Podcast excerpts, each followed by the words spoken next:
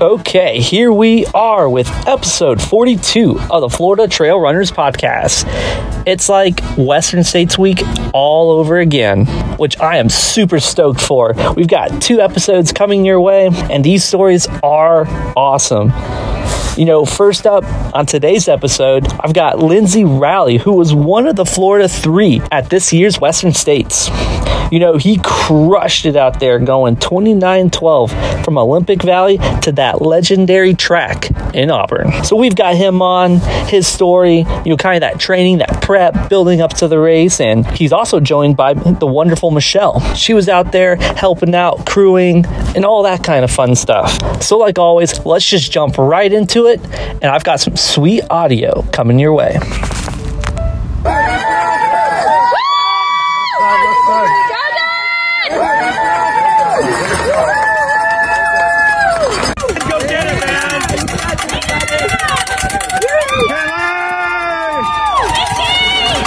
Tim and Michael getting me fucking this far. Ooh, Dude, that's just over a mile out. yeah, Just over a mile out. Feeling good. It's looking good. hot. It's a little toasty. About to get iced down at Robie. Join up with the family and run it in, huh? You got it. Feel good? Fuck yeah, it does. This guy's got it. lindsay Nice paved downhill. You gonna make the most of it? Yeah, let's go. Kitty, dude. Feeling good. Going up to Robie. He's got a legion of fans waiting to cheer him on. We got a hose. Oh shit. He's got a hose.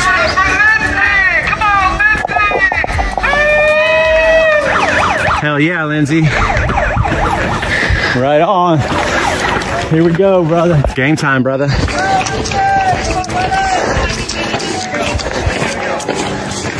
You got the Strava waiting to hose you down. All right. Oh my goodness, they're just flying in family now. affair. 347. 347. That's Lindsay Raley of Lakeland, Florida.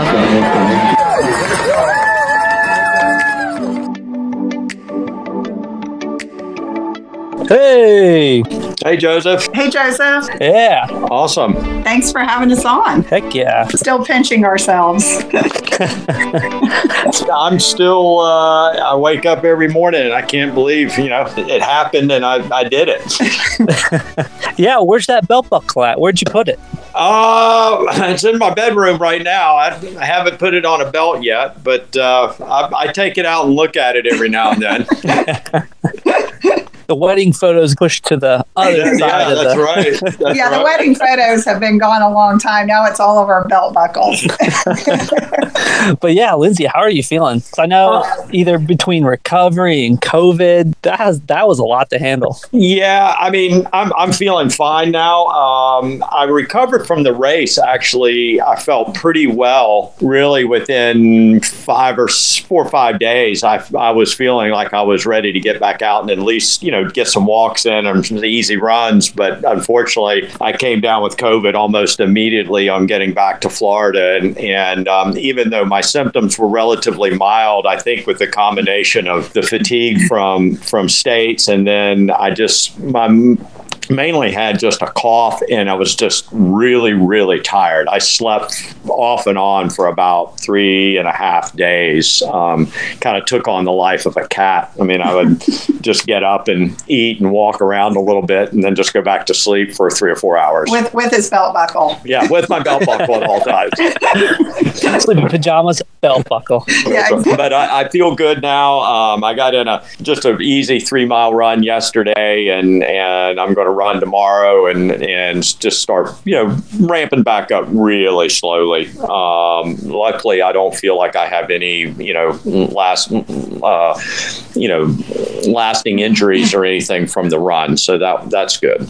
Like I said, I ran yesterday and I didn't feel bad, and and I'm looking forward to getting out tomorrow morning. I guess we'll formally kick it off with some introduction. Kind of what's that running history before heading out to Olympic Valley? Okay, well, um, let me back up a little bit. Um, uh, I, uh, I'm, I'm a native. We're both native Floridians. Grew up here um, in, in Central Florida. I'm from Winter Haven. Michelle's from Plant City.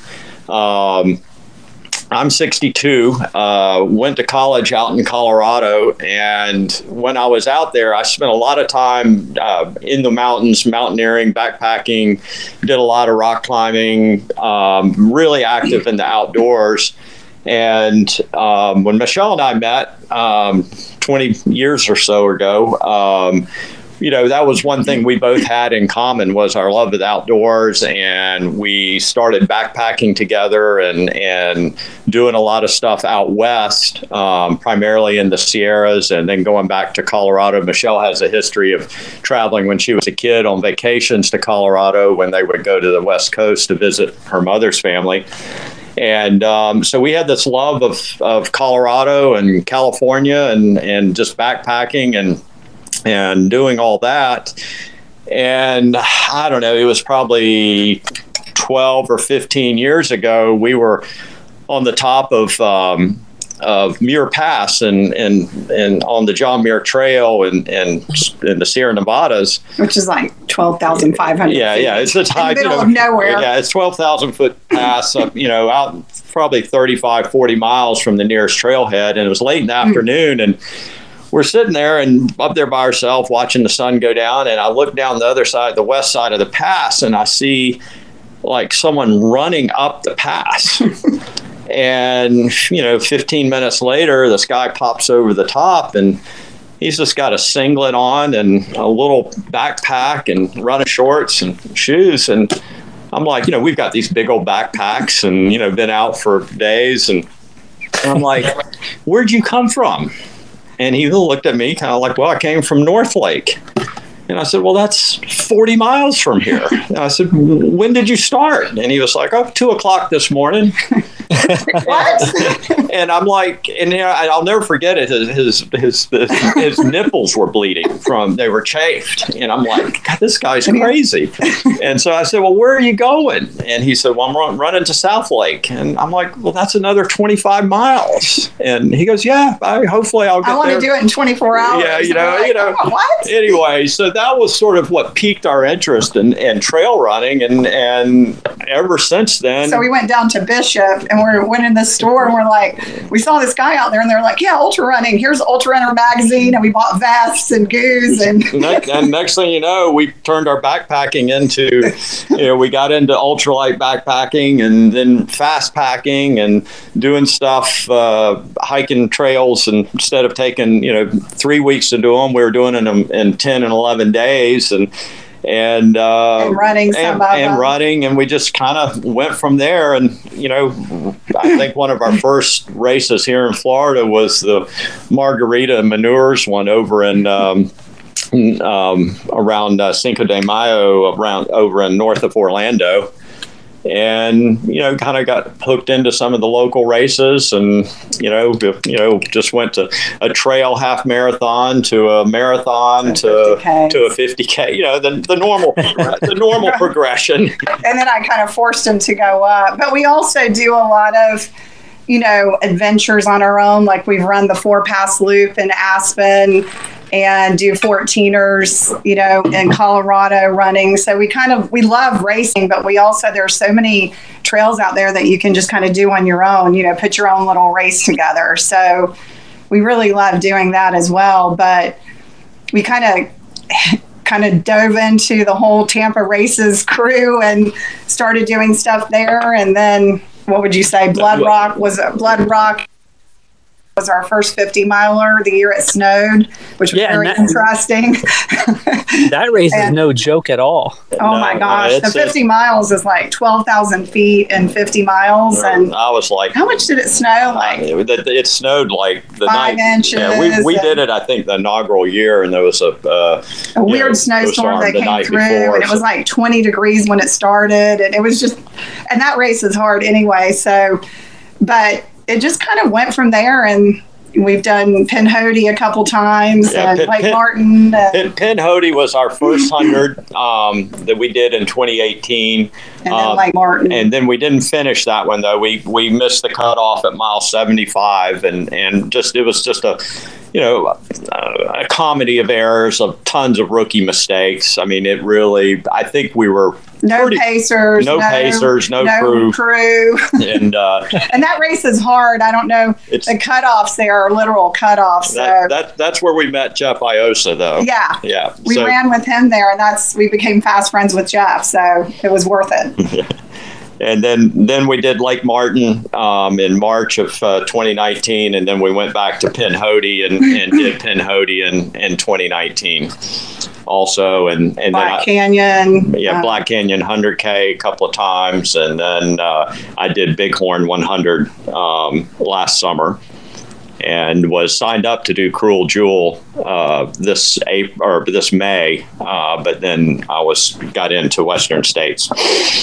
and then like- and then for me it's similar you know to lindsay on the outdoors but i grew up in the country and you know just kind of always ran for fun and in school and um, i just loved adventuring so he he talked about most of it but i feel like i've run my whole life and just you know the trails are just feel like home so it's it's just such a fun sport and, and to crew or to run or to do these adventures on your own so Yeah, because like obviously California is kind of one of those places that you came to love. You know, it kind of caught your heart. So for Lindsay, you know, how did you feel getting your name drawn for the Western States 100? And for Michelle, as a spouse of a runner, because I feel like that aspect, the spouse aspect of a lot of the Western States runners, kind of gets overlooked and overshadowed.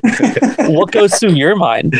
Yeah, well, I'll let Lindsay go first. yeah. Let me. I I didn't get drawn in the regular lottery. Um, I, I had my name in with uh, two tickets this year, and just back up a little bit. So we're listening to the to the to the lottery draw. We're from Lakeland, and we hear they, they you know the 20th runner drawn from Lakeland, Florida, and we're like. Whoa, one of us is in, you know, this is great. and it was some other dude, you know, we don't even know him and he didn't end up running. so- but he, he didn't end up running. But um, so we didn't get in. But our our coach Tom Flahavan is an aid station captain at Western States, and they run the finish they line. they run the finish line, and the aid stations have one, they get one ticket, and um, Tom has an, his own mini lottery. Uh, from with his group of athletes and volunteers that he has at the uh, finish line, and you know he has criteria. You've got to you know qualify obviously or to run a qualifying race, and you've got to be volunteering for at least three years or be with him as an athlete. And um, I, there were nine people in his mini lottery, and Michelle and I were two of them. So we thought our odds were pretty good that we would get drawn, but we we didn't. But I was drawn as the alternate.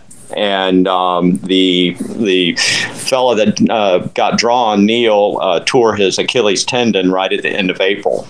Whoa. And so Tom Tom called me on May the first and said, "Hey, are you ready to run Western States?" And you know, I about you know, you know, I was ten days away from running Cruel yeah, Jewel. we were leaving that Wednesday. I yeah, yeah, was- something. yeah, yeah. The, fo- the following week, I was headed to to uh, Cruel Jewel, you know, and I about fell out of my chair. Um, you know, it just it, it was a big shock. I mean, I, I, I you know, I actually almost panicked because they're just two totally different kind of races and uh, and um, Cruel Jewel's a little more in my wheelhouse with a lot of climbing and, and, and hiking because it's such a hard race.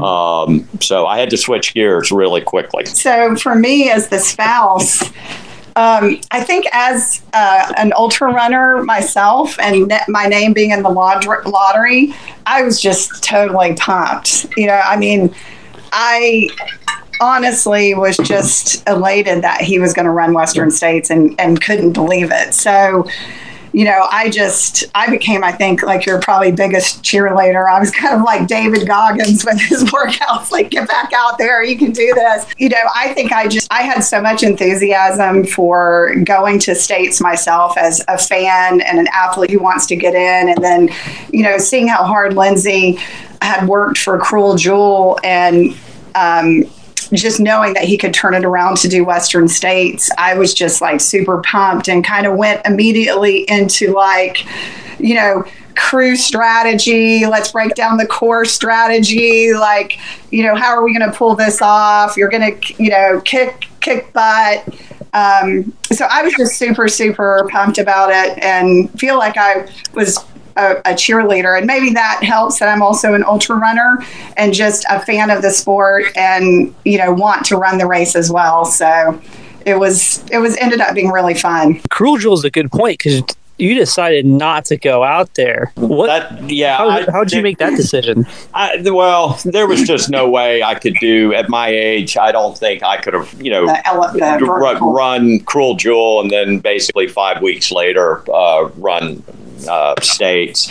And I'm, you know, very, very, you know, I, it was a little bittersweet because I got, I took someone else's place too. And I, I kind of struggle with that a little bit because, you know, someone else was not going to get to run and they were going to miss out of an opportunity of a lifetime you know, and and but I was still just incredibly grateful and blessed that I was going to have this opportunity. But it was really daunting for me because you know at my age i mean this is a once in a lifetime opportunity. I probably will never have another chance to do this. So it was a you know the the pressure was on. You know i did not want to to to go out there and, and, and, and fail. And i'm i'm semi retired so we kind of threw a lot of stuff. We just i went into a whirlwind and and i basically made plans i encouraged go, him go to california. Yeah i, I went out to california in, in late late may and i and i ran um, silver state 50k and out of reno nevada with a bunch of runners from Tom's group, and then spent three weeks in California basically training with Tom's group in Folsom and going to the Western States training camp, you know, running all three days there. And I, you know, over the three weeks that I was out there, I had the opportunity to run 85 miles of the 102 or 100, 100.2 miles. And that made the difference for me, you know, absolutely. I mean, seeing the course, um, and spending the time out there. And I tell you, it's a lot more fun training with a group of people that has a common goal. And it, it was a good, um, really helped me because I, I'll be honest with you, I was getting pretty burned out at running at Croom every weekend. you know, you know the 14 mile loop over and over and over again because that's where I mainly train and being able to get up to out to California, train on different terrain, actually having some major hills, being able to get some hill work in, get altitude, I, get up to altitude some. Um, it, it made all the difference. I'd, I'd be honest with you, if I hadn't done that, or even at least done the training camp, I don't think I would have finished the race. I mean, it's it's it's it's a net downhill race, but it's hard. And um, I think when I saw Luis at the uh, finish line, I went up and hugged him, and I said, "Man, that was a hard." Uh, uh, you know, there might be kids listening to the podcast. So, it was a darn hard race, and, and he agreed. You know, it was it was uh, it was tough. And when you went to California, I noticed your energy and enthusiasm you know, really shifted. He went from, oh my gosh, you know, I really want to do this, and just, you know, kind of a bit not fearful of the unknown and the quick shift and I think going to California and training with other people and getting on the course. And I mean, you were just super enthusiastic every night I talked to him. You know, he was just like, I can't wait to do this. I'm so pumped to do this. This is beautiful. I, I you know, he just was really so much gratitude for getting the opportunity. And I mean, you put your whole heart and soul into it. And I just saw a complete shift in his enthusiasm and confidence spending that time out there and being close to the course. You know, he was ready to roll. Yeah, because I was going to ask about obviously we'll get back to the coach and you know kind of your race prep but as you guys have mentioned the camp it seems like that was a really both mentally and physically like i can actually do this race no problem i've got this and it also seems like it was really mentally transformable to you know kind of, kind of your mental outlook for the race it, it absolutely did because you know you hear about the race and you hear about the canyons and the high country but until you get out there and actually see it and run in it and feel what it's going to bring to you. It's just really hard to wrap your your your arms around it. You know, and I look at maps and I've looked at the 3D projections of the course, but until you're actually out there running on it and seeing it, it's um, you know it's just hard to to to mentally picture it. It, it changed my game completely. I mean, it, if anybody ever has the opportunity to run the race. Um, or get into it, absolutely. The the training camp is, I think, an absolute must to do. Um, it's three days. It's fun. They it, they put it on like you. It's it's amazing how well run it is. The volunteers, the aid stations they have out there on the course it's just you know, and you're running out there with elite runners. I was I mean, say you were you know, talking to I mean, Camille and Casey, and, and, you know, I mean Billy Yang. I mean, you're just yakking it up with them all and and having a blast. It's it's really that unto itself is a great event, even if you're not running Western States. You know, it's open to anybody that wants to do it, and um, it's it's really a game changer. And the only difference for us for for Louise and I when we were out there was the um, it wasn't nearly as hot as we had hoped it to be. It was actually unseasonably kind of cool during that weekend, so we didn't get to have, you know, the extreme heat that we wanted, but uh, we we got enough of it to get a, a, taste of it. But you did do some sauna stuff. Yeah, and, and I did do some sauna training while I was out there too to help with the heat. and like everyday training.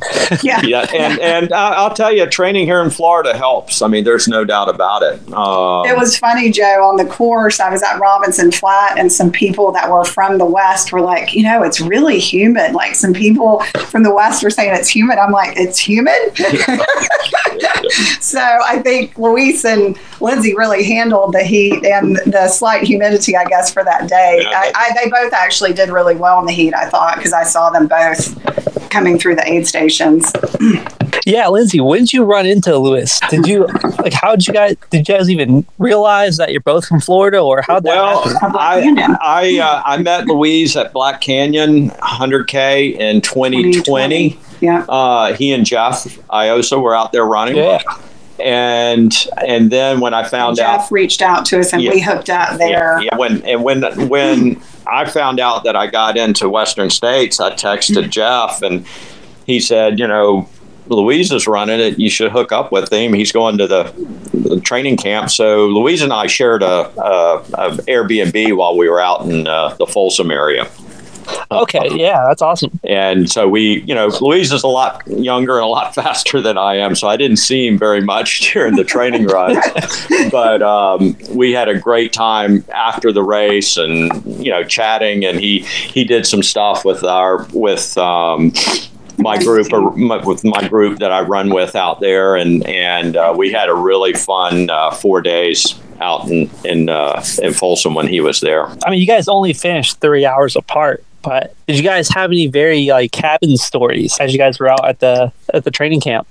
Um, you know, okay. cabin stories. Yeah, yeah. yeah. Um, it was interesting. The, the the first day from running from Robinson Flats to um, to um, uh, back to Forest Hill, which is 31 miles.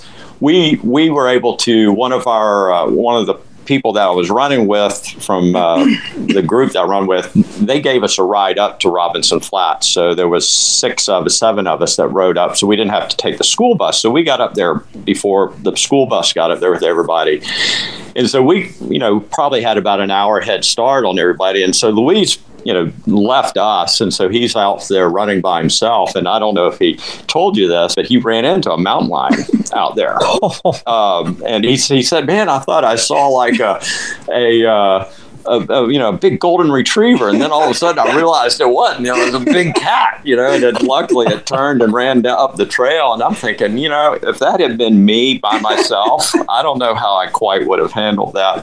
He seemed pretty cool and calm. He was very, very cool and calm about it. but uh, we we you know we dissected the runs and and talked about them. Um, I'm a pretty strong climber, I think, from my my backpacking and days, and so I, I'm a good power hiker and I hike with a purpose all the time. And so we talked a little bit about strategy on that point and and how to go about, you know, the the climbs and you know what he could run up and what he couldn't run up. And and uh, you know the downhills i was really concerned about blowing my quads out um, running too fast downhill um, and so was louise i think that's everybody's concern um, and I had a pretty strong strategy going into the race on trying to limit that, and, and I think it worked pretty well overall. I mean, it did sound like y'all talked shop a lot. We did, and and, and, and yeah, and, unfortunately, we haven't. Um, we didn't see um, each other except for right after the race uh, at the finish line, and and have chatted a couple of t- or texted a couple of times, but and then I came down with COVID. I want to get over to uh, Clearwater and hook up with those guys and go out and have a beer and, and really di- dissect the whole uh, the whole race experience. Yeah, so I guess we'll get back to the coach part. So obviously, having a coach is super key here especially in your path to success. So I guess when it comes down to it, did you kind of have a game plan or any kind of special preparations for the Western States 100? From a, a training standpoint or specific to the race on how I was going to run the race? Um, or I can do both, do both of it. I mean, yeah, I mean, because Tom's big on both. Yeah, t- absolutely. So I was training obviously for Cruel Jewel. Um, I've been working with Tom for going on th- over three three years now. We we met him and his wife uh, Michelle met him. In a long story down in Mexico at a train at, at, a trail running camp at a trail running camp at a resort that she was at, and then we just hit it off. He's a super just a phenomenal guy. Um, you know, extremely. Um, motivating. You know, I mean, beyond the technical aspects of putting together training uh, uh, plans, he's just, you know, I feel like I'm his only runner. Yeah, you know? he treats mean, you like you're a professional athlete. You know, like I mean, he calls, this is like the Super Bowl. Like, he, he, calls me all the time, and and you know, I'm down here in Florida, and you know, 90 percent of all his runners are local to him there in, in, in the Folsom area. I was working on Tom. I'm, I'm not a real big mileage guy during the week. I probably you know, leading up to going into April, I was probably just at around 40 to 45 miles. But Tom always has real specific, um, you know, fartleks, tempo runs, hill repeats built into my weekly runs. And then, um, you know, and, and a one day of treadmill for an hour to two hours at, you know, high um, as, as high as the treadmill will go, trying to maintain a 15 minute pace. Which and, is harder than it sounds. Right. And, and, and I think that's really key for, you know, look, I have no expectations. I mean, I'd love to be able to finish under 24 hours, but that's, that's, that's probably not in my wheelhouse. But I knew I could finish and get through this. And I, I had a goal of finishing in 28 and a half hours I finished a little over 29. Um, I think I could easily going back. Um, I think I could I could I could take an hour off of it. Um, just you know if if certain things worked out. We the river crossing was a bit jumbled up for us, and we lost about 20 minutes there. Um, but I did have a pretty specific race plan, and that. Can I also say something yes. about your training? Um, in addition, I mean, Tom's really focused on two speed works a week, but also Lindsay was very consistent, and and I want to just throw out a kudos to him because, you know, he did the work every week, and I just think consistency is so important to getting fit. So that's a big kudos to him that he has the discipline to you know to implement the plan. Right. So I'm just going to toot his horn a little bit because it's hard to do that when you're working and you know juggling a lot of other priorities, but um, he had some really hard workouts and he nailed them. So I think that was a big part of it. And and but oh, I went to Cruel Jewel for yeah, and, and, I went. I, we went up to in April. We went up to to North Georgia and I trained for four days on the Cruel Jewel course, and I think that helped a lot too because it's mm-hmm. you know it's got a lot of climbing and a lot of steep descending. And uh, but then once I got out to California, my mileage ramped up a lot. I was up into the 55, 65 miles a week range for three weeks there. Uh, um, early, late May into early June, and then started tapering down uh, about three, two and a half weeks out from Western States. And then your race strategy, the prep. Oh yeah, um, you know. well, Tom's big on he, yeah. he calls you and strategizes, yeah. and I, um, you know, I really, for me, was to let the race come to me and not get too ahead of myself because um, it's easy to run fast. There's some really fast sections even after Robinson Flats. There's five or six miles on a Forest Service road that's it's a little uphill out of Robinson Flat, but then it gets into a downhill section that you can really open it up on it. And I really tried to just maintain a really steady pace all the way through. Um, uh, the only thing I really paid attention to on my watch was my average total pace or average pace because I knew if I stayed under 18 minutes a mile, I'd finish, but I really wanted to stay around 16 to 17 minutes a mile on average. That's including, you know, stops and everything. Um, and that's the only thing I ever really paid attention to. And I just tried to, um, you know, keep uh, you know move steady and quickly, but not overdo it. I didn't want to get my my legs blown out on all the downhills, and you know the downhills. There's a lot of it, and a lot of it's. Uh, um, pretty steep at times and but tom kept saying you know if you get to forest hill at mile um, 62 62 you know, the rest of the course is really runnable and really fast. If you can get there with something in your legs, you can you can make up so much time, and that's just absolutely a case. I mean, you really can.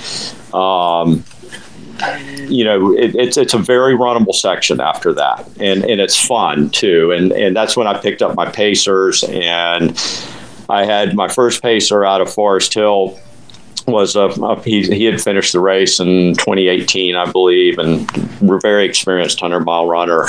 And he really he didn't you know he, he, he didn't have to crack the whip, but he really kept me steady and kept going. And anytime there was an opportunity to and run, eating and, and drinking, and, and, eating and drinking, and that's right, he he really yeah. kept me moving in, in, in a good direction. The other thing I think that you stressed when you and Tom talked too was um, taking the course in thirds and really focused on the high country and not depleting yourself in the high country, which he said a lot of people can do. So he really focused with the runners and you on coming to Robinson Flat not depleted. You know, don't kill yourself in the high country because you're going into the canyons and, you know, had specific time goals for them, which, you know, weren't super aggressive and I personally think that helped just as a crew, his crew, seeing him come in versus a lot of people come in. You know, he looked fresh. He wasn't overly heated.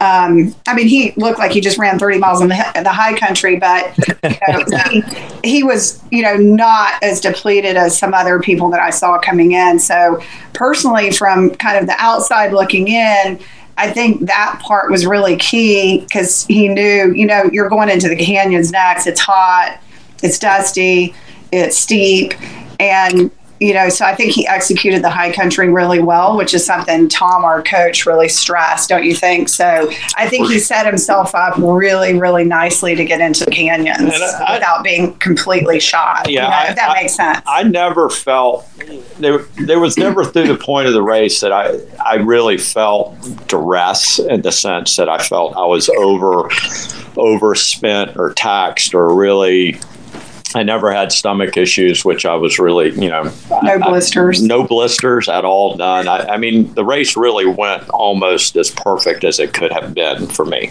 I was going to say, yeah, because the downhill game is super important in this race, especially Western States, because I mean.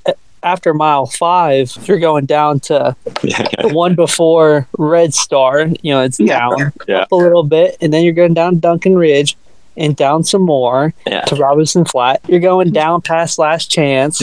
Yeah. You you, you go up a little bit, Yeah, the, the, quite the, a lot. I, I, I, I will say that the one part of the course that I hadn't run was from the top of the escarpment to Red Star, which was about 15 miles. And the section from the top of the escarpment to Lyons Ridge, which is the first aid station at 10 miles, was pretty easy. I mean, it was fun. It was high. It was, and we were in the shadow of the mountain, so it was really cool. It's beautiful. Man, you get to Lyons Ridge, and that section from Lions to Red Star was a little harder than I expected for some reason. I mean, there's there's some short, steep climbs in there, and that's when it starts getting hot. And um, and then once I got to Red Star, I had run from there on, um, and it's all downhill to to to Duncan Canyon. And then the climb up out of Duncan to to um, to Robinson. That's the first really big climb, and it's it's a south facing climb, and it's it's it's not a lot of tree cover. It's exposed, and you know it, there was a lot of carnage going Yeah, up up, uh, up that. I mean, people were really you know. In the back third of the pack, there were a lot of folks really struggling up that section of the of the, the course. And my only, probably my worst spot was right after Robinson, because after Robinson, you, you there's about a mile climb up a Forest Service road, and then then it's all downhill basically to um, through Miller's defeat and into. Um, uh, dusty corners on a on a far server, and a lot of it's kind of exposed. And it was really that was the heat of the day. It was like 1.30, 2 o'clock in the afternoon, and I did have. I was like, man, I'm never going to quit. I'm never going to quit. But man, this is a long ways to go. and uh, you know, I, I, I was like, you know, I was like in my mind, I was like, man, do I really have it in me to get all the way to the end? And and uh, I just kept pushing forward. And once I kind of got into the canyons, actually, it kind of came to me pretty well. I felt good then, and. Um, um, you know, once I made Michigan Bluff, I knew at that point that if something didn't go horribly wrong, I felt like I could finish the race. Yeah, and you looked good coming into Michigan Bluff Yeah. too. Yeah. Yeah, so I guess hey, take me into um take me into race day, you know. How did it feel coming up to that starting line? Uh, probably the most iconic race. yeah, let me.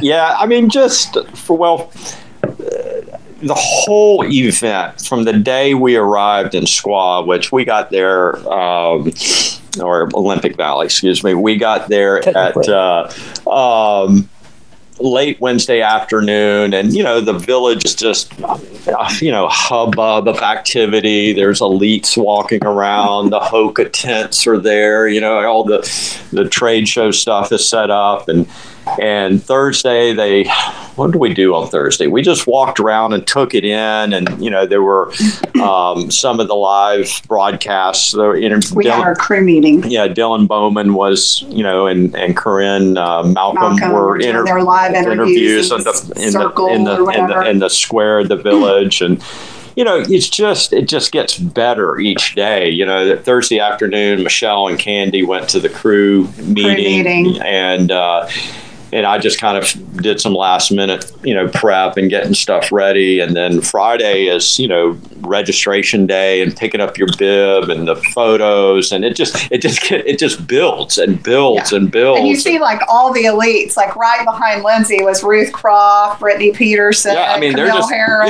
yeah, they're, like in line with us, right? And I'm like filming them, and Lindsay's, you know, I'm like, no, I got to film Lindsay. you know, but it's exciting as a fan of the sport. You know, the elites are just like in line with everybody else registering. And Lindsay's right. It's just like the it's like a crescendo, don't you think? and you know, and then they building. then they have the big you know runners meeting, and they introduce all the elites, and you know, it's just you just sit there and you know.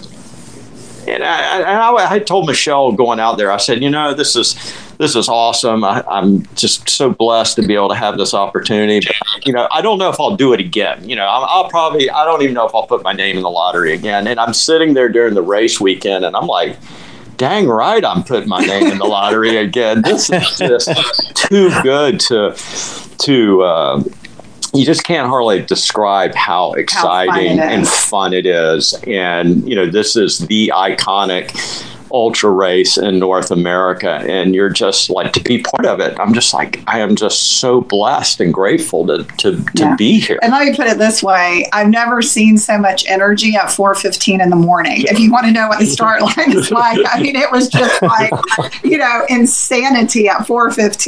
You know, Yeah. everybody's got their coffee, their puffies, and you know, it's just. I mean, just buzzy is Yeah. all I can say. And mean, I- it's just so much fun. I was just busting with. I mean, I just wanted it to start. You know, I, at that point, I was so excited to be there. You know, you know, I ran into Louise and talked to Jeff and saw the rest of the group that I was, you know, had trained with. And, you know, lots of hugs and tears, and everybody's, you know, apprehensive. They don't know what the day is going to bring, and you know, counting down, and then bang, the gun goes off, and you're, you know, you're off, and and you know, I'm I'm hiking up the this the road up the escarpment, and I'm probably a mile or so up there, and I'm, I run into Louise, and so you know, we walked for a mile or two and then together. we saw you. Yeah, and and um, but we're Louise and I are walking together.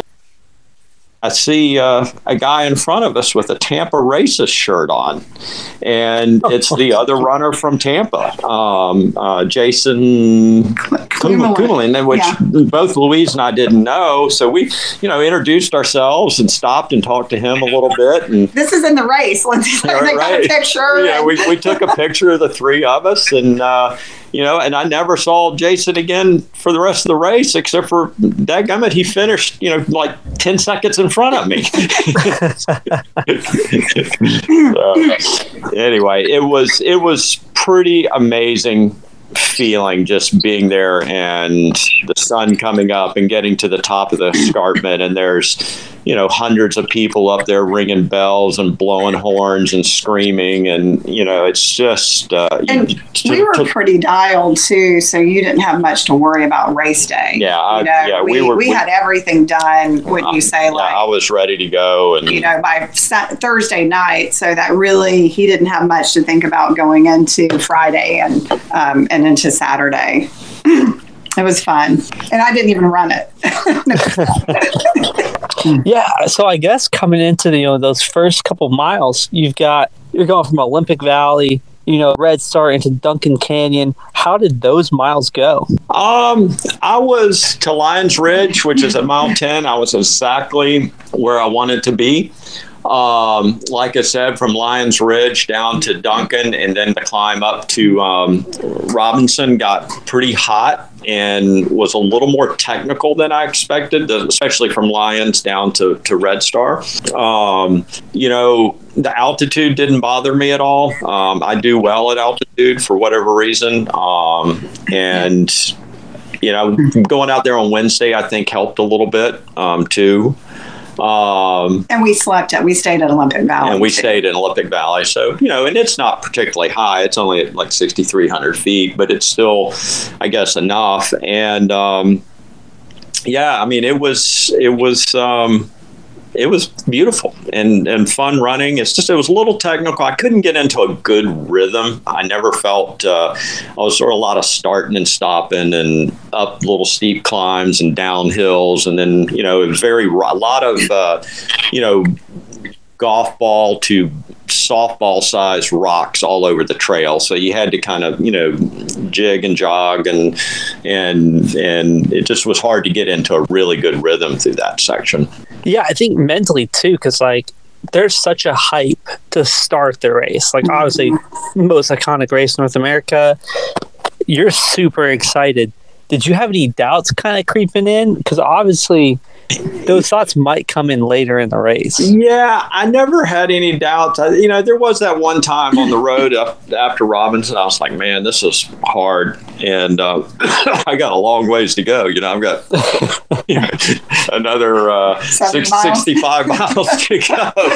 Um, and but I, you know i'm pretty i mentally i'm pretty tough and i just have in my mind i'm i'm not going to quit unless i'm hurt or physically hurt or i time out and i just said to myself i'm going to keep, Keep moving, moving. at all you know points and and you know i got to the point where you know late in the you know when i made it made to um to uh Auburn, not Auburn Lakes Trail, but Point of Rocks, you know, which is 94 miles. I mean, I was there about 30, 40 minutes ahead of when I thought I would be there at, when I left Rocky mm-hmm. Chucky. So I, I was feeling good at that point. I, it was a party. His pacer that took him from there as a bit of a dancer. So, so he did a little dance show for him, and that really picked Lindsay up. And they got him some food, and you know, we were all kind of delirious at that point. So it was kind of a bit of a party at but Pointer I, I, I felt pretty strong about, at Forest Hill that I wasn't going to have any trouble finishing as, as long as the wheels didn't fall off. And my only difficulty is I never, my stomach never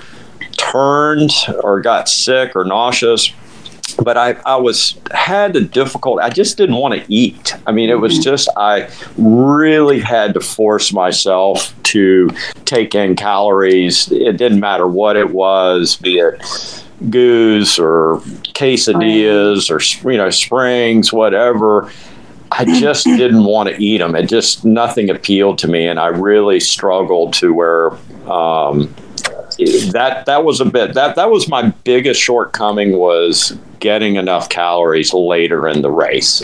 But i managed to choke them down and, and, you know i had enough to finish but i think i could have done a little better if i had stayed ahead of the calorie curve earlier in the You race did, you did the Hal Koerner nibble and sip. yeah nibble and sip nibble and sip nibble and sip, nibble and sip until you come back.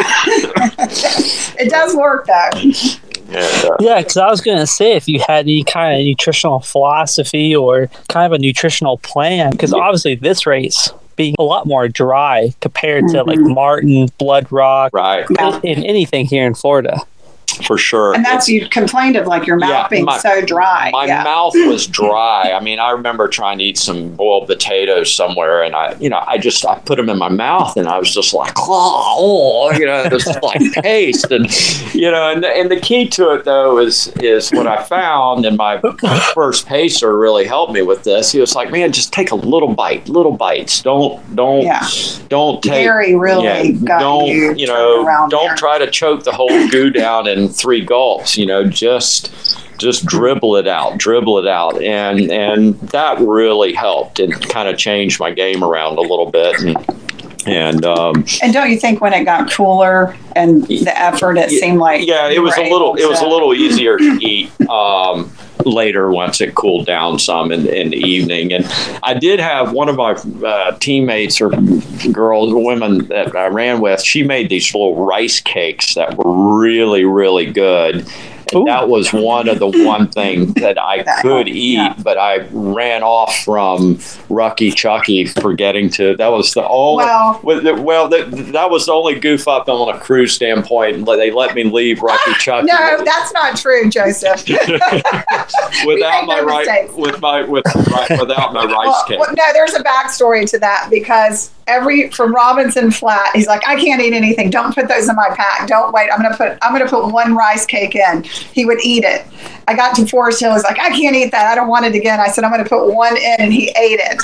Then- so, but then at uh, Rocky Chucky, uh, you know, we. It was just the river, and It was just it's three o'clock in the morning, and you know, for whatever reason, I didn't ask him. I will own that. I did not force a, a, a rice cake into his uh, vest. So, In the future, though, I'm going to focus more on trying to eat as more whole foods early. early in the race.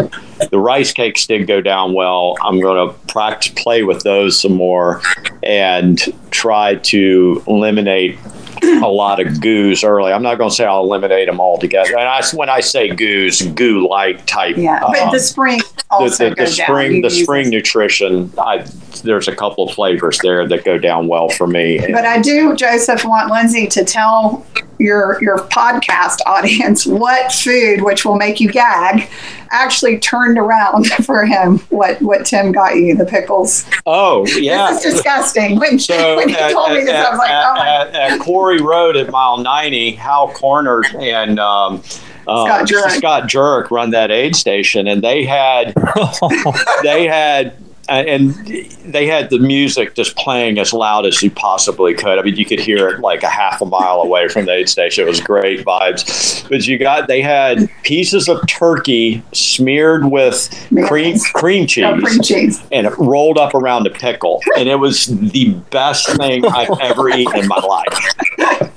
I was like, I was me. like, what turned it around? And he's like, turkey, cream cheese, and pickles. I was I like, was "Ugh." like, give me three of those, you know. So it's Oh my god. it's it's weird things like that that uh, get you onto the finish line. That's such a wild. I mean, not gonna lie, that far into a race, that seems like an actually damn well delicious meal. It was it was good, and, Oh, he was and, then, loving and then at Point of Rocks, Oh, yeah, they- this is even better. They had these little sandwiches of you know smeared with mayonnaise. it was white pickles. bread with lots of mayonnaise and turkey and a pickle and and you know at 8.30 in the morning it tasted great i loved it So, That's a lot of good rise and shine right there. yeah, Yeah. yeah. So I kind of want to go back to you know Robinson Flat because this is like one year major, at least with social media and the coverage of the race. This is like Yeah. the major climb of Western States. Like, yeah, you've got uh, Michigan Bluffs and whatnot, but coming into Robinson Flat, how did you feel? Because obviously you have one more little climb before you head on the big decline of elevation. Yeah, it's you know that the the climb up from Duncan Creek to Robinson takes a you know you know me about an hour and ten minutes, and that's what I had done on my you know I had run that section earlier, except for the day we did it on as a training run. It was 52 degrees and overcast, so I mean it wasn't really like what it was going to be on race 'Cause it was hot. it was hot. And um, it's a hard climb but i just you know i think it goes back to my backpacking and mountaineering experience. I just nose down. I don't pay much attention to where i am and i just power hike as fast as my little legs will carry me up the hill. Um, I was glad to get into Robinson, but I was just as glad to get out of Robinson as fast as possible. And I did take time to change my socks there because there's a pretty big creek crossing at, at Duncan Canyon, and I just didn't want to run the risk of of um, I had I was totally blister free at that point, and as a rule, I don't get blisters with wet socks. But I just I, I wanted to take the five minutes it took to change the socks just so I didn't have any And you picked up your ice bandana And I picked- your, your yeah. handheld that yeah, you. and the ice bandana was a game changer um, for me. I mean, I, it's a I've used a bandana that I would roll up ice in, but you know the ice would fall out and it you know goes all over the place. But I, I Nathan makes one that's got a zippered pocket that you can put a lot of ice in. I feel like you can put like a whole bag of ice. Yeah, I mean, it's, it's really put like you know two or three pounds in there if you want, and that was just game. You know, really made it feel good. And then Michelle insisted that I take a handheld with ice water in it that I could spray, you know, on my head or my arms, um, heading down into the canyons. And I, I sort Wow. of I, I didn't want to take it because I just didn't want to have to carry something in my hands, but I did, and that was Well, that this really. is a, this is a crew tip I'll inject. Is before in the crew meeting, he said, "Do not let me leave without my ice bandana and this handheld that I can fill up so I can douse myself." So we get there and he's ready to get out and he's like, I don't want that. I don't want that. It's it's too bulky. And I said, Nope, you are getting it. And he was arguing. We got into a little bit of a tiff and I threw it in the back. And he did admit when we got to Michigan Bluff, he said, I'm glad that you put that in the back. So a tip for crew people, if your runner says, Do not let me forget and they fight with you, give it to them anyway. Right. Because they're not in a good mindset. She stuffed it in the back of my pack. I said, You're taking it, you can Yeah. throw it out later. And I did pull it out and I used it and refilled it at every aid station with ice water. And that's one good thing with Western States. They had, I think they said they had ordered 34,000 pounds of ice for the more, race or more. he. And there was lots of ice and ice water at every aid station to cool down. They had sponges that, you know, you can lean over and they would dunk your head in them. And, um, and so, and one advantage of being a little slower is when by the time you get into the canyons, it's a little later in the day, so they're not you're not hitting them at the absolute heat of the day. So they weren't that brutal for me as as far as I was, you know, concerned. That they felt I, I managed them pretty well. Yeah, so coming into Michigan Bluff, because that's another one of the, you know, one of those heavy aid stations to where you know where the field is at. Right. But even between there, I think between Last Chance, Devil Thumb, and El Dorado, that's probably one of the most low key sections of Western states that probably really doesn't get a lot of coverage because it's such a it's a massive climb right mm-hmm. before you get to that you know that 62 safe zone area Right. Yeah. No, there's, you know, you drop from last chance down to swinging bridge, and that's a really steep descent. And then there's a big climb up to Devil's Thumb. And then you kind of go over the top of Devil's Thumb and past Deadwood, and then you drop into the El Dorado Creek Canyon. And all those aid stations are through there. They're, they're you know, four or five miles apart but there, you know, there's no crew access. Um, last access your crew is Dusty uh, Corners, and we didn't. You you can have crew at Duncan and Dusty Corners, but that's like a completely different side of the race from Robinson and Michigan Bluff, and so you either have to have two cars or you you your crew doesn't go to the other side. So Um, he didn't see us from Robinson Flat to Michigan Bluff. Right. And um, and in some ways, I think in hindsight, um, I'm not sure having a crew at Duncan and Dusty it might be better if I had to do it over again because Robinson is such a huge aid station and there's so much activity there and so much energy. It's almost your crew kind of gets lost in the party, so to speak. And um, Duncan uh, Canyon and uh, Dusty Corners was much more low key, and I think I might have done better to see them there um, in hindsight. because yeah even just like robinson flat right like once you leave michigan bluff you still have to go down then back up until you hit forest hill That's that's correct, and that's one thing I, I yeah, for- you even said like know, when- I forgot how this when- is not easy. when you leave Forest, uh, Michigan Bluff, the you know the first couple of miles is on a road, and then you get into these woods, and you drop into what's called volcano volcano volcano creek, and it's really steep and technical and rocky, and you know for me it was dark at that point, so it it it was a little harder than I remembered it to be, and then you got to climb out of that canyon up uh, to Bath Road, and then on into Forest Hill. It's relatively a short section, but it's it's six miles between. Um, yeah. Michigan Bluff and, and Forest Hill, but it's it's it's the, it's a pretty steep descent down into Volcano Creek and then then back out.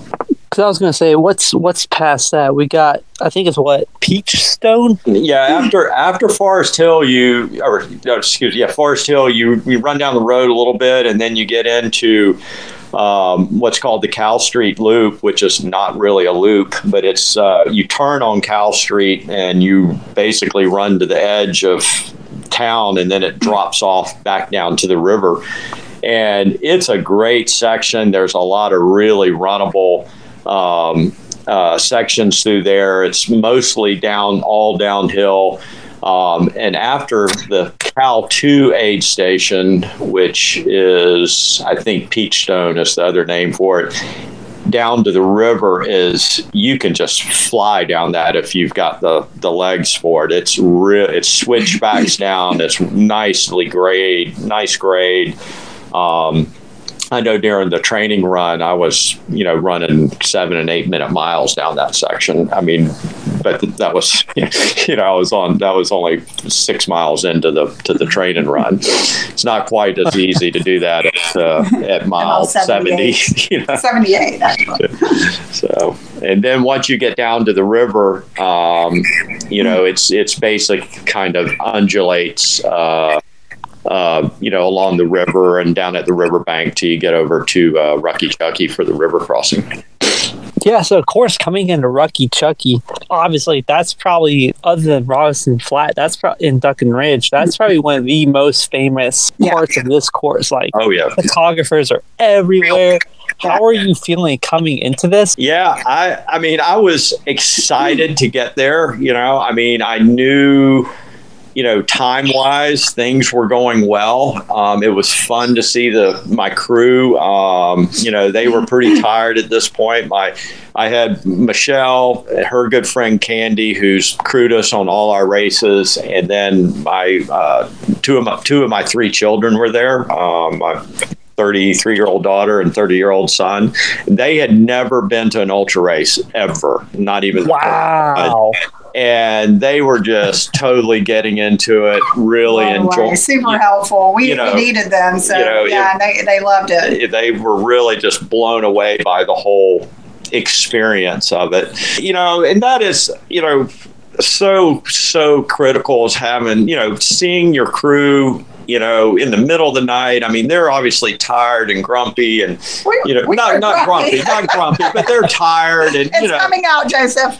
you know they're not grumpy but what i'm saying they always meet you with a positive face and and Cowbells. and cowbells and and excited to see you and pumping you up and having my kids there was really pretty special and for them to see it they never really kind of had wrapped their head around what this crazy stuff dad and and and their stepmom do and and uh, you know, so for them to see it was really good. And then for up, the only kind of hitch in my whole race was we went down to go across the river. And you know the river's pretty deep, you know, and, and you know you, you're stepping in these rocks, and uh, you know, and it goes from shin deep over one rock, and then it's up over your belly button, and then you got to climb over another boulder, and you know it's a big river, and it's rushing past you. And we were about a third of the way across, and a woman further across on the rope, she kind of panicked and froze and wouldn't move, but you're in a conga line there and you just you're stuck you know we, we were there for probably five or six minutes till she got herself sorted out and we got on across the river and The it- pacer said probably about 15 minute delay. you know whole thing, total so- getting across the river and then me changing my shoes on the other side but Huh. uh, but besides that it was uh, And you also got your new pacer. and I got my new pacer there, and uh, Tim did a great job. And you know, the three pacers I had were f- from you know friends of Tom's. I mean, I never really met them. You know, I mean, I had run one of the training runs with one of them, and but to have guys come out. Three the- o'clock in the morning. Three o'clock in the morning, Enthusiastic. and, and be there for someone they really didn't know. Um, it's really pretty special, you know, and they did a great job, you know, getting me to the finish line. That's the one thing that's fun with crewing. Like, I, or I guess pacing too. yeah. because I came out to um, Iron Horse to a dude that I w- we chatted a little bit on uh, Facebook. And I was like, "Yeah, bro, I'll hit you up." Yeah. And, uh, yeah, like same thing. didn't know this guy, didn't know the story, didn't know anything. I figured, hey, look, he's go- I'm going to take him through 26 miles of his 105 miles he's got to go. All right, or of his 125 mile or 105 miler. I'm like, hey, I'll I'll learn to know him then because Yeah. I'll Right, just tell for sure. I'll sure. just talk to him for like hours on the end. Yeah. Yeah. And he's going to need it at that point. You When do kind to of the- bond. I mean, we still we were just texting with all of Lindsay's pacers Yeah, just a we- little bit ago. Now we feel like we're family. Yeah, I feel like I need to go pace them somewhere. You know, I'm like, where's your next race? I'll come out for you. That's a fun thing with pacing too. So I guess for the full crew and full full pacing, let's give a shout out to everyone else that was also involved. Yeah, Yeah. Now that we're here at Rucky Chucky. right. Yeah, there was um, so my da- oldest daughter Alex was there. Uh, my son Sam, he's 30. Um, obviously, Michelle and Michelle's friend Candi, Candi. was there, and then uh, Gary uh, Klein um, and Tim Angelo and uh, Michael, Michael Klingman, Klingman. and they're all from the Folsom, uh, Auburn area.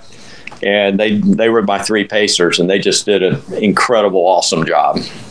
And it's the first time I've ever run a 100 with a pace. It, it was the first time I've ever had a pacer in any any race, and I've always been a little stoic and all I can do it on my own. But it made a difference, especially here. Wow. How wait, how did that feel having a pacer for once? It was awesome, and And he was like, he's always been no pacer. We've never had pacers. And And- and, and- Tom, we were all like, no, no, no. And now he's he's like loves it. I'm all in on the pacer concept. I'm, I'm sold. Um, but it, it was good, you know, and it was just they were wonderful guys, and you know, seem like you had fun. Too. I had fun with them. That was Yeah. the main part about it. And like I said, they never really had to crack the whip. And I'm thick skinned. I told them going into it, if you need to like yell at me, cuss at me, beat me, whatever it takes, get I'll, you know, get me get me to Auburn. And that's the big thing with you know, you've crossed Rucky Chucky. Either I think it's two extremes for people. Either they're hating it, they're just trying to survive, or crossing Rocky Chucky. At that point, change the shoes, change the clothes, or whatever it, whatever it may be that you need, because you have you, you still have that climb to uh Green Gate. Green Gate. yeah Green Gate. Yeah. Yeah. It's about two and a half miles. It's not that bad. It's It looks it looks, looks big worse. because you can we can see the headlights going up and we're like, oh wow, that's a big climb. um, but I, like I said, I just changed shoes real quick, and Tim and I got out of there, and you know, started chatting with him and getting to know him. I mean, I really made up a lot of time there. and I felt good. I was, I felt good where the I was time wise, and I knew once I got to Green Gate, the, the Auburn Lakes Trail section through there is basically flat. You know, very little up and down, and you know, for about 12, 13 miles, you're just contouring around the edge of this canyon, all pretty much at the same level. It's very runnable, or, you know, you can easily hike it at 15 minute pace. And I knew once I got there that I could make up good time across there. Um, and and we did, you know. It, Tim really did a good job keeping me moving, and and he helped me make sure I ate too, and um, and then you descend down to Quarry Road at mile 90, and and I was feeling really good at that point. And 'cause you I- got I- your I- picture with Hal Koerner. Yeah, I got a picture with Hal Koerner. It was one of the few pictures I took out on the course. I think the Auburn Trails is it has the word Auburn in it, so you're like, all right, like let's Yeah, Yeah. yeah. freaking go, like Yeah, yeah, Auburn. we're I'm smelling. I'm smelling the barn at that point 'cause I, I I knew you know. And then you get to Point of Rocks and you're at mile 94, and I had uh, two and a half hours to go six, Six miles, miles. and you know I I knew it was you know short of me breaking a leg, I, I wasn't going to have any trouble, and that's about the only time I, I did. The only physical issue I had was right at the very end of the race. I started to have pretty bad pain in the arch of my right foot and almost like a uh, plantar fasciitis, uh, whatever you say it. And, um, and that kind of hobbled me a little bit. It was hard for me to really run much after that point, but um, I, I did manage to, to run pretty good when I hit the track. though. he broke into like a 5K pace. He dropped all of us. We're like, what are you doing? hey, it's a new wave of energy. Because I mean, Yeah, it- from sure. Point It of Rocks, really- it's like it, it's downhill. Like you only have like what, like six, seven ish miles to go.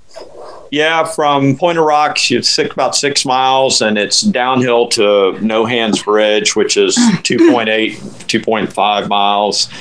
And then you got a That climb though into Robie Point. You've got a people per- per- really pretty, pretty, you know, decent climb up to Robie Point. It, was, it got really hot then, and I didn't have my ice band in at that point um, because it had been in the morning. And you get to Robie Point, and you know your family's there, and your, you know, the rest of my pacers and some folks that I knew. and they had this really fun, like this guy was there because it was like the Strava tent or whatever. Yeah, and he had a he had a bullhorn with holler. like an ambulance. Lindsay, Lindsay, Lindsay, Lindsay, come- Lindsay you know, Reddy is coming to the finish, and everybody's like, ah! you know, I could hear him, you know, you know, half mile down the trail. I guess they had told the guy with the bullhorn who's coming up the hill. and uh, That's awesome. So yeah, they made it really fun. You know, they were announcing because they would ask the family who's coming, and he it sounded like an ambulance. yeah, like a woo woo woo woo. Yeah. You know, Lindsay coming up the hill. Well, the ambulance is definitely uh, a little Yeah, either and then, uh, motivational or accurate. yeah, yeah. And uh, you know, you get there and families there, and you're on pavement, and but it's still a steep quarter mile Yes. climb. I mean, it's like doesn't let up at all. You're like, oh my goodness. really until you get to that little bridge. yeah, then you, you about the last um, half mile in, it's it's pretty decent, and you get to the track, and it's you know people are cheering, and there's all these you know families out in yards, and neighbor the neighborhood folks are out, and you know it's just it's an amazing feeling, and you know I'm busted into the track and just literally I don't know what happened to my foot. It just I guess the adrenaline the adrenaline just overwhelmed me, and you know, I took off in a pretty darn good sprint, you know, around the track to, to the finish line. I have Yeah. to say that last mile, um, Joseph, I know you probably have watched how many YouTube videos of, you know, the Robie point to the finish. And I mean, I always tear up when I see them just because I've wanted to run Western States for so long. And, and I know Lindsay feels this way. It's just, I mean, it's just as magical as it feels in the videos you see, right? It's like you can't believe you're there. You can't believe your runner's finishing. Um, and people are out, the neighbors are out, they've got bullhorns, they're spraying you with water hoses. And it's just, like it's such an amazing one mile. I can't even, you know, it just it almost makes me tear up talking about it. It was really fun. And everything that I felt in watching other people's last mile, you know, we felt ourselves and that was super cool. Yeah, you know, I think the last mile. So we see people entering the track. That's pretty common on a lot of footage. Right. What's kind of that mile coming into the finish? You know, what's going on mentally? What are you seeing out there? What's the terrain like? Like, what's you're- kind of that play by play for Yeah, that you're- mile you're- before you enter the track? Yeah, from, Like from go to Robie Point. And then Robie- you saw the yeah, I mean, there was a guy at Robie Point that Michelle told him he had a Florida Gator hat on, and even though I didn't go to Florida, I'm a huge Gator fan, but I'm a null, but I even and he, you know, he's giving me the big chomp, gator and- chop. and you're basically in a neighborhood at this point and um, there's just people are in their yard chairs out kids are you know running their riding their bikes up and down the street and people Is it a are- neighborhood? it's, Yeah. a, it's total Yeah. neighborhood yeah Wow. Okay. all the all the way to from Robie the point Point. to the track is basically you're running in a neighborhood and the streets are just lined with people watching you and cheering you on and Water hoses and, it, and you know you know offering you beers and shots of liquor and you know I mean anything you want and and you know it's just you're just get really pumped and and it's just like groups of people. Like at that point, you know, all of his pacers and the families and yeah, Um, everybody was there and it was just you know a, a magical magical experience and as you hear ajw and all these folks talk about the golden hour and you know i didn't intend to finish in the golden hour but i tell you all the glory is in the golden hour i mean it is so My you know, God, it the, was the- like- the stands are packed i mean you know nobody's there at five o'clock in the morning so you know I'm, I, I finished in the golden hour was just um, it was really special. And then to sit there at the finish line and see your fellow racers, you know, some really struggling to, you know, get around the track and, you know, the heartbreaking stories of folks, you know, not making it from you know they're between Robie Point and the track, and that would be absolute. I don't know if I could recover from that. That would be Yeah. absolutely devastating. And so that last hour is really it, it it's you know they all t- they all talk about it but it really until you're there experiencing it it's something it's just hard to to to grasp i mean it's just phenomenal i mean i was i'm not a, a crier by nature and i can tear it up you know so it's it's i'm almost tearing up right now I was gonna say, like, look, I know this is a highly emotional thing. You're going from mostly trail, kind of hitting probably some little bit of pavement, the track. Yeah. Obviously, you know, you know it with the mileage, you know it with your pacers, your crew. Now you know it 100%. You see the stadium, the Yeah. Yeah. you feel the track, you see the track. Yeah. Like, what's going through your mind, and how how does each step feel? it just i felt like i was i mean i don't know i might have only been running a 11 minute pace but i felt like wasn't. He dropped us. I, I felt like I was running a you know a 5K, and it just was ecstatic. I mean, I, I, I hardly, I mean, I remember it, but it was just, I mean, the crowds are cheering.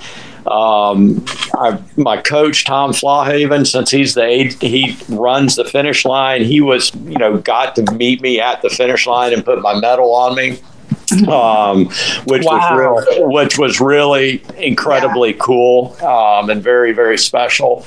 Um, and it's just it's just a remarkable feeling. I mean, and I, you know, any race that you finish, I don't care if you're running the local 5K, it's wonderful to get to the finish line. You feel great, people are cheering, but this was uh, just at a different level. I mean, it just it was really really cool. Yeah, and I guess for Michelle, yeah. like, holy shit. like he Yeah. just did it. Yeah. Yo, what's going through your mind? Like the whole range of emotions. I was just, I mean, it was just, I was ecstatic. I mean, it, what's so cool about it, Joseph, is, you know, I want to run this race so much, but it was just as exciting to experience it with him and knowing he's going to finish as it was running it myself. It was, I mean, I honestly felt that. When he popped out of Robie Point, I was like, he's just he's going to freaking finish western states. How awesome is that? You know i mean we've been talking about it. How many qual it's a rabbit hole right? You're doing qualifiers and then it actually comes to happen. And i just had pure joy. It was just pure joy and he just ran such a smart steady race. He was so strong. He was in good spirits the whole time. And yeah it was just it was emotional. Like i literally had tears. I am a crier. So i'm about to cry right now. So i basically had tears from robie point to um, you know the finish line um, it was just it was amazing. And to be a part of helping him get to the finish is really what's fun about these 100 mile races. And i think the pacers and you know sam and alex and Candi i mean we all felt like shouldn't we get a baby buckle? This is not this is hard. We're like we, we're we're we're now lobbying for baby buckles for crews and pacers. But anyway it just you know it, it was just a really fun bonding experience for the crew as well. And um, yeah I, I don't even know if i have enough words to explain how exciting it was and just to see him through throughout the day also in the different phases of the course. And you know he didn't have any really major hiccups but he just stayed super focused and positive. And um, and to see him get the buckle is just like you don't think it's ever going to happen right? And it does. And he's a western states finisher. It's like awesome. And it was cool that all three of the Florida guys finished. yeah. You know, I mean that that Hundred percent. yeah, it was really neat. And I, I I'd like to try to hook up with uh, Jason. I just uh, he actually works here in Lakeland, but I don't. He's not on. and then Jeff saw you finish. Jeff Yeah. texted me. Yeah, Like Jeff- he's Jeff, like, "Where is Lindsay?" I'm like, "Oh, I forgot to tell you, he's coming in." And Yeah. he's like on the track or whatever. And then he saw Lindsay, and he said he almost like twisted his ankle in his flip flop, trying to run after him. Like, oh my God, you're doing like the Grand Slam. You can't do that. so he was like running around the track cheering, and and we got to see like Jeff pretty soon after and And- and Louise, and, that was really fun Yeah. too. And um, like you said, shout out to our coach Tom Flahavan, who's just the ultimate cheerleader. Right.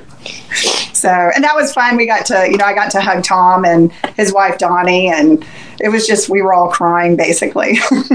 Yeah, so real quick before I hit like, you know, those final closing questions, I had a few questions on the Instagram. yeah. And one of those was, Lindsay, how long did you wait to get into Western States 100? I well, I'm not very long, really. I I was extremely blessed because of the circumstances. I this was my second year that I had my name in the lottery. So you know, by chance with uh, you know being hooking and I didn't even know when we started training with Tom I didn't, didn't even know he was a you know aid station captain at states you know and that I would have an opportunity at uh, you know three years down the road that to be in his little mini mini lottery through the the aid stations. Each, aid station is 28 stations and each one gets an entry into the uh, into the race depending on how the aid station captain wants to to uh, divvy them out and so I, I unlike you know heck there were some folks that were there with 128 tickets Yeah. in the lottery i mean or 64 and you know i i i, I pinch myself every day Mm-hmm. you know because you know at my age you know the odds are not so much that i couldn't do it but you know it's different if you started this process when you're 35 you got a lot of years to be in the lottery at my, at my age i was like you know gosh this is not gonna you So know Joseph, he feels like it was divine intervention. yeah, yeah, yeah. when you do the math. Maybe at 26, I should start now. Yeah, for sure. yeah. For I, sure. I would not wait. It's worth every minute of it. The second question is r- right to you, uh, Michelle, is the fact that, hey, I'm not a runner. I don't do this thing, but my significant other does the running thing. What is probably the most beneficial thing and thing that probably the thing that you've learned as a significant other or married to that person for an ultra marathoner?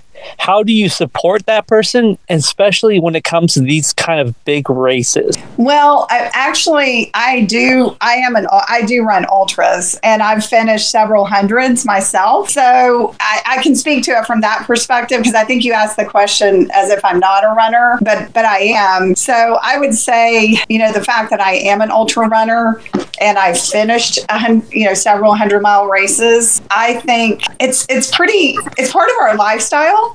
So it doesn't really seem any different. Like we're taking time away from each other because we both do it. And we both do long runs together and adventuring together. And I want to get into Western States. So, I mean, I feel like I was just 100% like whatever time you need to take, go to California for three weeks.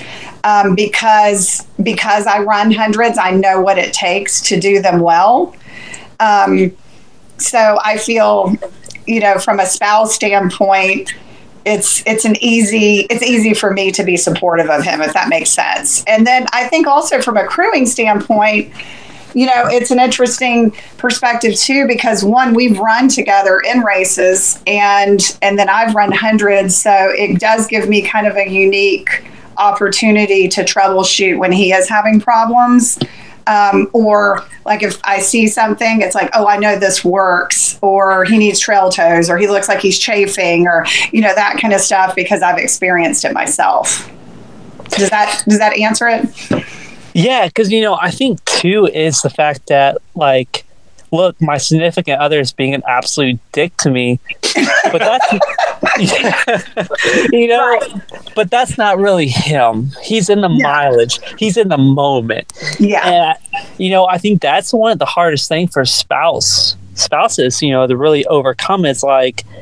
It's not personal. It's Oh, just I see the race so- and the training. It's the personal time. It's that kind of thing. yeah. So in the race, you know, so that's another part of the dynamics in the race as far as you know taking things personally. I think it helps too because I am, uh, you know, have run them myself because, you know, we there were moments in this and Bighorn when he was just emphatic, like, I am not taking that. No, don't force it. You know, I said, no, you're taking this. This works. you need to eat. You know, just basically like, stay hard. You're doing it. I don't want to hear it. Get out of the aid station. So, um, I think it does help that I run hundreds and I don't I don't take that stuff personally at all. In fact, I think it's kind of funny.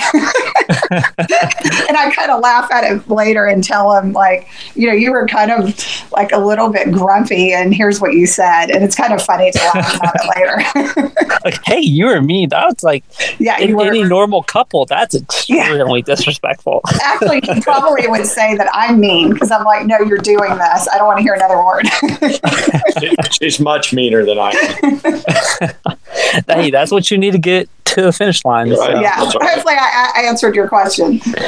Yeah, so here we go coming into the finish line. Lindsay, like, look, you're like 20 meters, 10 meters. You see the finish line. You know that belt buckle is about to be in your hands. How did that moment feel? It, it just magical.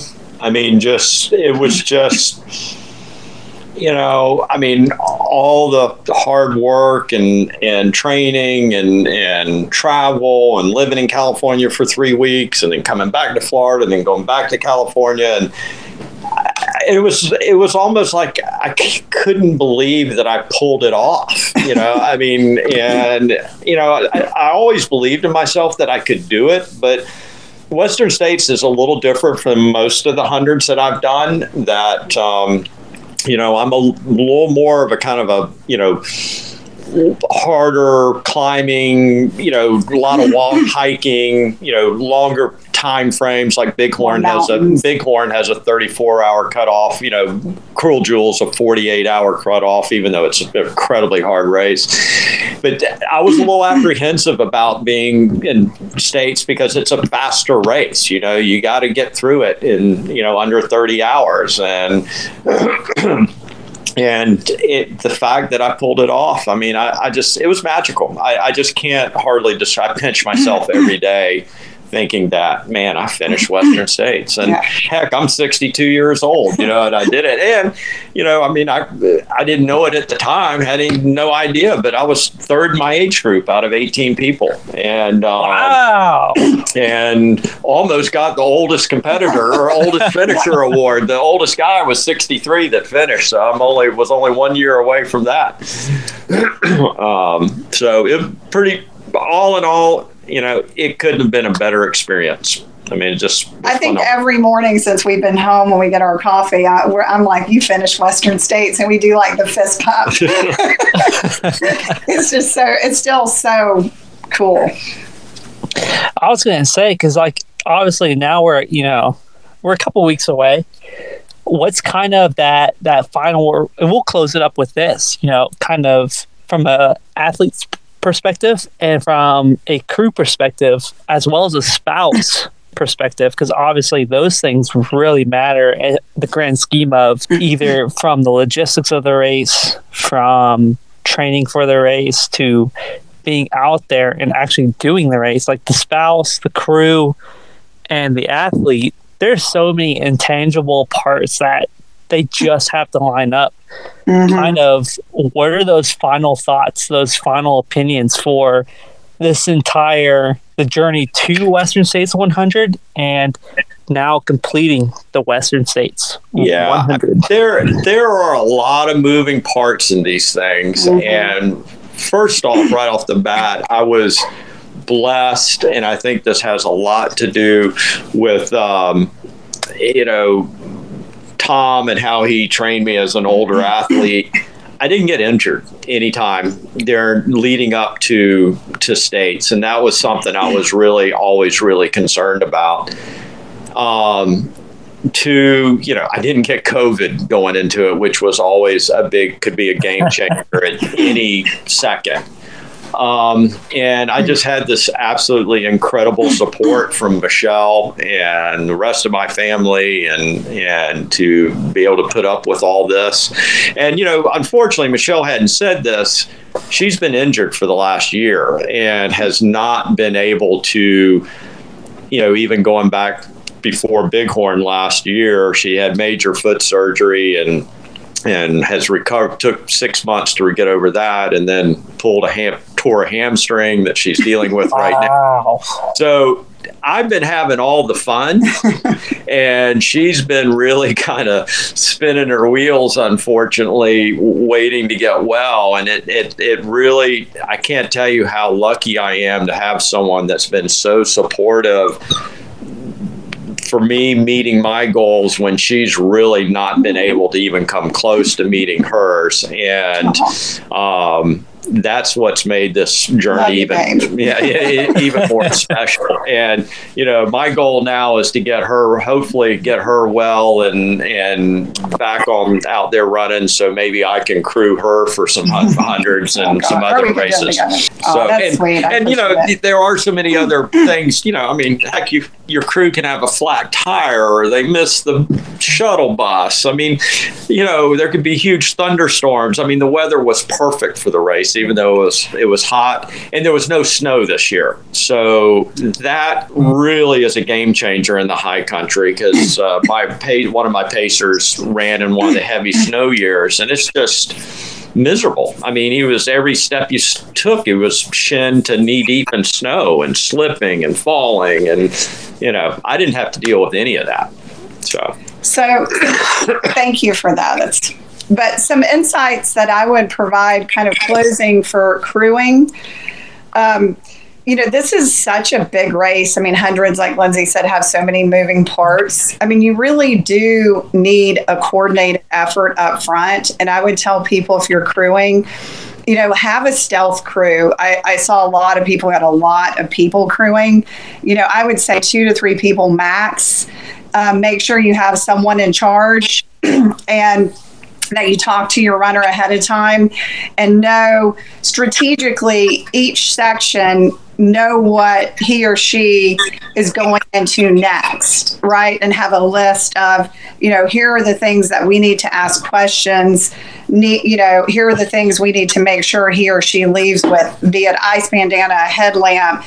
And you know you make sure someone's in charge of those so that they never leave without what they need to prepare them for the next section i felt like we had that really dialed and i would say we're pretty minimalistic as far as what we take and that's probably just crewing a lot we've gotten pretty good at it um, and don't overthink it. I mean, we go in, a lot of people go in with like really elaborate spreadsheets. And one tip I would have is whatever aid stations. I think we could be at six aid stations. And we sat down with Lindsay ahead of time and said, you know, how many hours the range do you think it's going to take you to get to Robinson Flat? You know, seven to eight hours how long do you think Robinson Flat to Michigan Bluff? And he gave us a range. And so we would just record the time. Robinson Flat, he's left at 1:15, so we should see him at Michigan Bluff at this time. And honestly, it's worked every single race. So you know, don't over overthink it, but make sure you do enough preparation. The other thing is, I would tell if they have a, a crew meeting at the race, go to it because getting to these these aid stations a lot of people read the maps and they're like oh it's only 10 miles like you know that's going to take me 10 minutes and these are in the mountains and sometimes you have to take shuttle to them sometimes you have to hike a mile into them so you really need to prepare yourself and figure out how long it takes like robinson flat we were in traffic for one hour before we could even park to get the shuttle to walk into the aid station. And we knew all of that because we went to the crew meeting. Does that make sense? So you know, it takes a lot of pre planning um, from a crew standpoint if you really want it to be dialed in. And to your point, Joseph, I think you made it earlier, you know, a lot of things have to fall into place, right, to make sure your runner continues to move forward. And I think doing a lot of pre work with some of the tips and insights that we've learned um, can make it smooth on the crew side of it, if that all makes sense. Yeah, no, that's that's definitely a good point. So, hey, Lindsay, I guess you know we'll close it out with uh, yourself. With I guess the final question being, what was the good, the bad, and the ugly for this year's Western States 100? Well, obviously, the good was just the overall experience of being there from Wednesday to uh, Sunday finishing. I mean, it just it, it's the whole thing is this. I keep saying the word magical because it is.